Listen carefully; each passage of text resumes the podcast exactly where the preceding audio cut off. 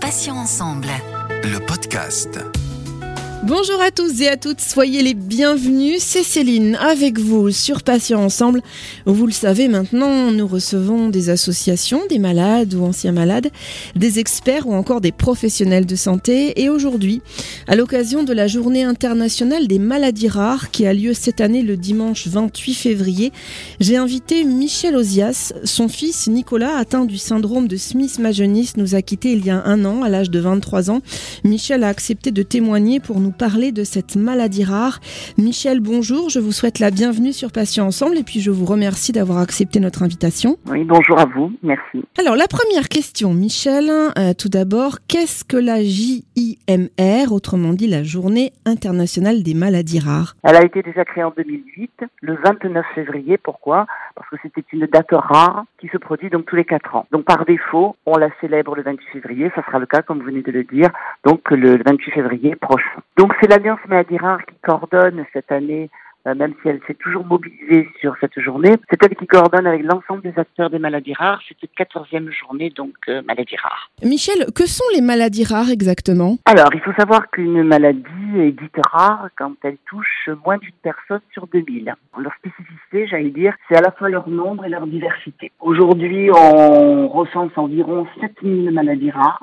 Donc c'est quand même très très important. Et donc on comprend bien que les maladies rares représentent un enjeu majeur de santé publique. Et puis aussi leur grande diversité, hein, puisqu'elles peuvent toucher le moteur, le, le, euh, l'essence, euh, l'intellectuel, etc. Voilà, donc c'est très très très varié. Aujourd'hui, le nombre de malades est environ 3 millions en France, ce qui veut dire que ça concerne plus de 4% de la population. 300 millions dans le monde ont été aussi recensés de malades rares. Il faut savoir que ces maladies rares, euh, bah, 80% d'entre elles sont d'origine génétique et qu'elles concernent dans la moitié des cas des enfants de moins de 5 ans. Alors ces maladies rares, elles sont le plus souvent sévères, chroniques, d'évolution progressive et elles affectent considérablement la qualité de vie des personnes malades. Donc comme je l'ai dit, elles entraînent un déficit moteur, sensoriel et ou intellectuel. Dans les maladies rares, il y en a quand même quelques-unes qui ont fait beaucoup l'actualité. Je prendrai juste l'exemple de la mucoviscidose que tout le monde connaît, qui fait partie des maladies rares. On peut avoir la, la maladie des os de verre, la maladie de l'homme de pierre, parce qu'elles ont été un peu plus médiatisées. Il en existe, comme vous avez vu, le nombre euh, de très nombreuses, sachant que les maladies rares sont repérées pratiquement tous les jours. Michel, alors on va parler maintenant de l'Alliance Maladie Rare. Est-ce que vous pouvez nous, nous parler un petit peu de,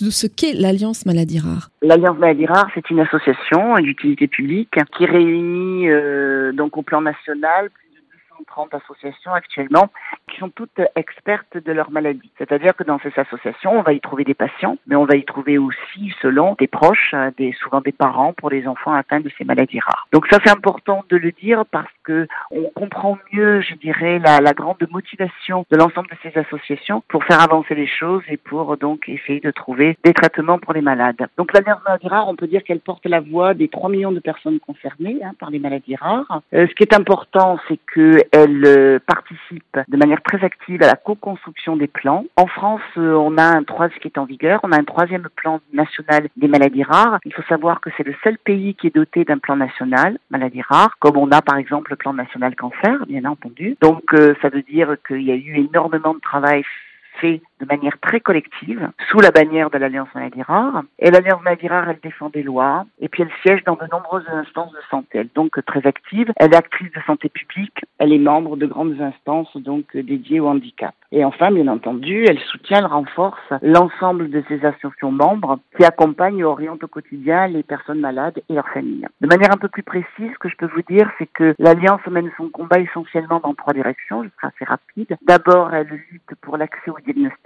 Il faut savoir que 50% des malades attendent environ 5 ans avant d'avoir un diagnostic. Donc dans ce cas de figure, on parle très souvent d'errance diagnostique, voire d'impasse diagnostique quand malheureusement euh, les maladies n'ont pas de nom. Elles ne sont pas repérées, ne sont pas identifiées. Et malheureusement, nombre de malades sont dans cette impasse. Ensuite, deuxième direction, c'est l'accès au traitement. Là, je peux vous donner un chiffre qui est très très parlant. Il y a 95% des malades, donc atteints de pathologies rares, qui n'ont pas de traitement curatif. Donc ça, ça donne une idée de l'importance de ce combat et de cette lutte de l'ensemble des associations, des patients, etc. Enfin, troisième piste, eh ben, c'est l'amélioration de la gestion de la vie quotidienne. En effet, bah, la, la, majorité de ces malades vivent des ruptures de parcours de soins, de parcours de vie. On comprend bien, on comprend aisément les raisons. Euh, sont des personnes qui connaissent très souvent l'isolement. Ça peut être l'isolement du patient même, ça peut être aussi l'isolement de la famille lorsqu'il s'agit d'un enfant qui atteint une pathologie rare. Et ce sont des personnes qui ne sont pas toujours considérées comme des situations à part entière parce qu'il y a à la fois une souffrance physique, psychique et sociale. Donc beaucoup de, de souffrance. Donc on peut dire que l'Alliance Maladie Rare est un acteur majeur dans la, dans la défense des maladies rares. Michel, vous avez accepté euh, aujourd'hui de nous apporter votre euh, témoignage en nous parlant d'une maladie rare euh, spécifique qui est le syndrome de Smith-Magenis, je le disais en introduction. Quelles sont les manifestations de cette pathologie? Oui, alors ce syndrome Smith Magenis fait effectivement partie des maladies rares, hein, puisqu'il y a beaucoup de syndromes de déficit intellectuel qui en font partie. C'est un syndrome qui a été décrit pour la première fois en 82, donc par une chercheuse américaine, Anne Smith, puis relayée par une autre chercheuse qui est Hélène Magnus, d'où le nom de ce syndrome. Alors il se caractérise surtout essentiellement par un déficit intellectuel. Alors ce déficit, évidemment, il peut être un petit peu variable selon l'individu, mais enfin, il demeure quand même important. Il se caractérise également surtout par des troubles du comportement très sévères et des troubles du sommeil importants. Alors il faut savoir que euh, les enfants qui sont atteints de, ce syndrome ont une particularité vraiment qui est très liée à, ce syndrome, c'est qu'ils euh, ont une inversion du rythme circadien. En clair, euh, c'est-à-dire qu'ils vont produire l'hormone du sommeil plus facilement le jour et beaucoup moins la nuit. Donc ce sont des enfants qui dans la journée vont lutter contre le sommeil en permanence, des tas de problèmes, et qui la nuit sont particulièrement éveillés. On peut imaginer leur mal-être aussi, et puis le mal-être de tout l'entourage familial, bien entendu. Donc à ces difficultés peuvent être associées, c'est pas accumulatif, mais bon, il y a quand même beaucoup d'autres pathologies. Il y a des malformations, principalement ORL, cardiaques ou rénales. Euh, il y a des scolioses sévères. Nombre d'enfants euh, sont obligés de porter des corsets très jeunes parce que les scolioses sont très importantes. Ils sont sujets à l'épilepsie et ils ont entre autres une hyposensibilité à la douleur. Voilà un petit peu les caractéristiques Hein, je dirais, un peu principale de ce syndrome. Alors, il est reconnaissable, je dirais, physiquement et au fur et à mesure que l'enfant avance son âge, puisqu'il est atteint ce qu'on appelle une dysmorphie crâno-faciale, c'est-à-dire qu'il y a une déformation du visage, et souvent reconnaissable à une lèvre supérieure en forme de qu'on dit un chapeau de gendarme ou de tente, entre autres. Voilà, sans rentrer vraiment dans le détail, mais c'est une caractéristique vraiment de ce syndrome. Michel, est-ce que les causes de cette maladie sont connues ou alors euh, pas du tout? C'est une euh, maladie qui est en lien avec une délétion chromosomique. Donc c'est le chromosome 17 qui est atteint. Et il n'existe pas de moyen, je dirais euh, tout simplement, de remplacer le bout manquant de ce chromosome. On dit que cette délétion apparaît de nouveau, c'est-à-dire qu'aucun parent ne la possède dans son patrimoine génétique. D'où la difficulté effectivement de la repérer bien avant, de faire des tests éventuellement, ce qui veut dire que bah, euh, tous les parents qui ont des enfants atteints de ce syndrome ne s'y attendent pas du tout évidemment, puisqu'il n'y avait aucun signe précurseur il n'y a, aucun caractère héréditaire, bien entendu, maladie génétique, mais rien du tout qui ferait qu'à la limite, on ferait des recherches préalables dans ce sens-là. Alors, euh, Michel, euh, votre fils Nicolas était euh, atteint de ce syndrome? Est-ce que, d'après votre propre expérience, bien sûr, ce syndrome a été confondu au début avec de l'autisme, peut-être, ou de la schizophrénie, avant d'être finalement correctement diagnostiqué? Alors, c'est un petit peu compliqué parce qu'en fait, euh, le spectre autistique est très large, en fait. Hein, dont, euh, le grand public a une seule représentation de l'autisme, qui n'est pas forcément la bonne. Il y a de multiples facettes dans l'autisme. Donc, c'est vrai qu'il est très difficile de faire le lien euh, immédiatement avec l'autisme, d'autant plus que ce sont des enfants qui n'ont pas le regard fuyant, comme on peut l'observer chez certains autistes, pas chez tous, bien entendu, et que ces enfants peuvent établir des relations avec les autres, même si elles peuvent être problématiques. Mais on sait que nombre de personnes qui sont porteuses d'une déficience intellectuelle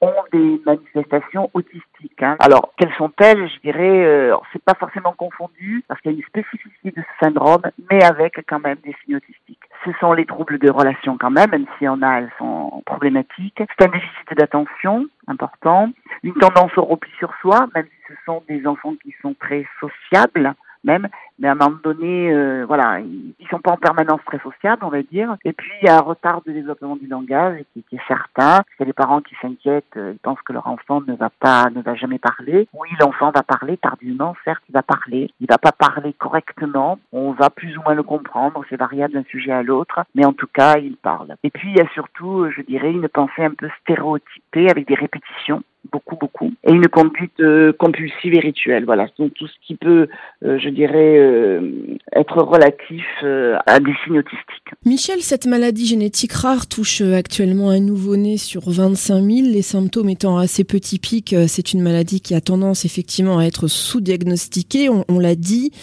combien de temps peut-on être atteint de ce mal avant qu'un spécialiste ne le détecte?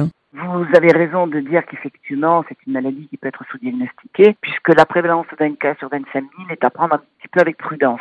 On pense que quand même le nombre de patients atteints de ce syndrome euh, ne sont pas diagnostiqués ou le sont tardivement, c'est ce dont je vous parlais tout à l'heure, en faisant référence un peu à l'errance diagnostique, bien qu'il y ait des progrès, c'est un peu plus connu, mais ça demeure quand même, le syndrome Smith-Magenis, ça demeure quand même un mystère pour beaucoup de spécialistes euh, et professionnels de santé, hein, il faut le dire. D'autant plus que ce sont des enfants qui ne sont pas marqués physiquement à la naissance. Autant on prendra une autre maladie euh, malheureusement fort répandue et d'emblée effectivement quand l'enfant naît on le voit on, on aperçoit tout de suite. C'est pas du tout le cas. C'est pas du tout le cas. Donc du coup ça va retarder le diagnostic bien sûr. On va déceler surtout de l'hypotonie, mais l'hypotonie n'en fait pas pour autant une maladie rare. Hein. Il y a des enfants qui se développent à un rythme variable et plus lent que d'autres. Donc on peut pas tout de suite mettre un mot sur... Euh, on voit même pas qu'il y a de maladie d'emblée. Hein. En fait, il y a très peu d'indices au départ, donc ce qui ne facilite pas du tout le diagnostic. Et donc, du coup, les délais de détection ben, sont très variables. En principe, on arrive à le détecter dans les premières années de vie, mais cela peut aller jusqu'à la préadolescence, avant qu'un nom soit mis sur cette maladie. Moi, j'ai des mamans qui m'ont appelé euh, et finalement ils ont décelé ce syndrome, mais l'enfant avait une dizaine d'années déjà. Voilà, donc déjà tout un parcours euh, très chaotique, bien entendu, sur dix ans, où les parents se sont beaucoup interrogés euh, sur ce qu'avait leur enfant, sans pouvoir en mettre un nom. Donc c'est très variable, effectivement, très variable. C'est intéressant cette, réponse. Michel, donc après le diagnostic, on parle de Nicolas, est-ce qu'il a suivi un traitement ou est-ce qu'il a eu des interventions chirurgicales? Comme euh, vous le savez, il n'existe pas de traitement pour ce syndrome, bien sûr. Hein. On n'en guérit pas. Il n'existe que quelques médicaments qu'on dit de confort. Donc, euh, bah, très jeune, Nicolas a eu quelques interventions du fait de sa fragilité au niveau de la sphère ORL, c'est-à-dire qu'il présentait des otites séreuses et des pneumopathies à répétition. Et puis en grandissant, il a bénéficié de traitements à base de mélatonine pour améliorer la qualité de son sommeil, hein, puisque ses enfants ont une inversion du rythme circadien, comme je vous l'ai dit. Et puis euh, au fur et à mesure de l'avancée en âge, eh bien, il a fallu euh, lui administrer des psychotropes pour, entre autres, euh, je dirais, réguler son humeur. Comme ça. Voilà. pour améliorer, enfin, si possible, ces, ces troubles du comportement qui sont une vraie, vraie problématique. Alors euh, justement, on va parler du, comportement. Qu'est-ce qui est le plus dur à supporter en tant que maman chez son enfant euh, Les troubles de la motricité, la déficience intellectuelle, l'hyperactivité, même si tout a dû être euh, évidemment très éprouvant pour vous et pour toutes les mamans qui vivent cette situation. Mais qu'est-ce qui, qu'est-ce qui bouleverse le plus, Michel? C'est vrai que le cumul de toutes ces difficultés est très pesant. Euh, il est forcément une source de, souffrance permanente et surtout qu'il y a besoin d'une présence et d'une vigilance de chaque instant. Ce sont des enfants qui peuvent très facilement se mettre en danger. Euh, donc euh, le plus difficile que nous ayons vécu au fur et à mesure que Nicolas avançait en âge, et je m'exprime en mon nom évidemment, mais je sais ce que disent d'autres familles, d'autres parents, en présidente de l'association, donc j'ai beaucoup de contacts avec les familles et je sais que pour euh, sur ce plan-là, c'est assez unanime bien sûr. Ce sont les troubles du comportement. Euh, à partir du moment où je vous ai parlé de troubles du comportement sévères, ça veut dire que ce sont des enfants qui euh, ces troubles se manifestent par de l'automutilation, de l'hétéroagressivité et ces enfants n'arrivant pas à gérer leur frustration principalement. Donc ça c'est très très très très compliqué. Quand ils sont jeunes, on a quelques je dirais méthodes euh, pour détourner leur attention, pour améliorer un petit peu. Mais euh, cette, situation, mais en grandissant effectivement, ça devient très très très compliqué. D'où évidemment des problèmes majeurs d'intégration, milieu social, dans le cercle familial, évidemment, hein, c'est un frein des relations conjugales sereines, et puis ça impacte beaucoup, beaucoup la fratrie. Voilà, ça c'est c'est très très compliqué pour les frères et sœurs à gérer. Michel, euh, comment fait-on quand on est maman d'un enfant atteint du syndrome Smith-Magenis pour avoir une vie sociale ou même professionnelle? Est-ce que vous avez tout arrêté pour vous occuper de Nicolas ou est-ce qu'il était dans un établissement euh, spécialisé? Quand le diagnostic est tombé, euh, mon premier réflexe de maman, ça a été de, de, me mettre en retrait de mon activité professionnelle. Je me suis dit qu'il fallait que je prenne du temps, que Nicolas était ma priorité bien entendu, et qu'il fallait que je lui apporte toute l'attention que nécessitait euh, sa santé et son bien-être. Et puis euh, un professionnel à l'époque, un médecin d'ailleurs, m'avait conseillé de n'en rien faire car euh, il me préconisait davantage de me rendre disponible pour mieux accompagner et que pour cela il me fallait prendre de la distance, un petit peu d'oxygène, j'allais dire. Effectivement, euh, j'ai compris quelques années plus tard, quand les troubles du comportement de Nicolas se sont aggravés, combien euh, ce conseil finalement m'avait été euh, très salutaire. En fait, le travail a été pour moi une véritable thérapie. Ce sont des enfants aussi qui sont très possessifs, qui peuvent avoir une relation un peu de destruction par rapport à quelqu'un d'autre, et donc il est vraiment besoin de prendre du recul. On ne peut pas faire autrement, sinon on se fait manger et après on n'a plus de disponibilité pour s'occuper correctement de son enfant. Et Nicolas du coup a été placé bon, en établissement spécialisé euh, à partir de 7 ans, de l'âge de 7 ans, car euh, il ne pouvait plus être pris en charge en milieu ordinaire. Alors certains autres enfants smith peuvent avoir une scolarité en milieu ordinaire un peu plus normal, je dirais, un peu plus linéaire. Bon, pour Nicolas, ça n'a pas été possible, donc euh, il a fait maternelle, c'était même pas la peine, voilà, alors que d'autres enfants peuvent le faire, voilà. Donc ça veut dire que quand même, d'un individu à l'autre, il y a, il y a des, des variantes, mais euh, rarement ils peuvent suivre une scolarité normale jusqu'au bout, bien entendu. Mais, Nicolas, en tout cas, n'a pas pu le faire assez tôt, il était en établissement spécialisé assez, assez. Michel, pour conclure cet entretien, comment peut-on soutenir euh, ou rejoindre l'Alliance Maladie Rare? Il y a plusieurs possibilités pour soutenir la cause des maladies rares. D'abord, on peut effectuer un don, bien sûr, en ligne, comme euh, on le fait pour toutes les associations, par carte bancaire, via PayPal, par chèque, par virement. Voilà, donc il y a toute la marche à suivre sur le site de l'Alliance Maladies Rares. Et puis, euh, on peut aussi faire le choix de devenir bénévole, parce que effectivement, comme vous l'avez compris, la tâche est immense. Il faut demeurer combatif, pugnace, motivé, etc. Par nécessité ou pour donner du sens à sa vie aussi. Et donc, on a vraiment besoin de, de bénévoles. Donc, euh, s'il y a des personnes qui souhaitent euh, s'engager pour la cause des maladies rares, bah pour faire quoi? Pour faire évoluer les préjugés aussi sur les personnes atteintes de pathologies rares, c'est important. Demain, euh, on peut être tous concernés par une maladie rare.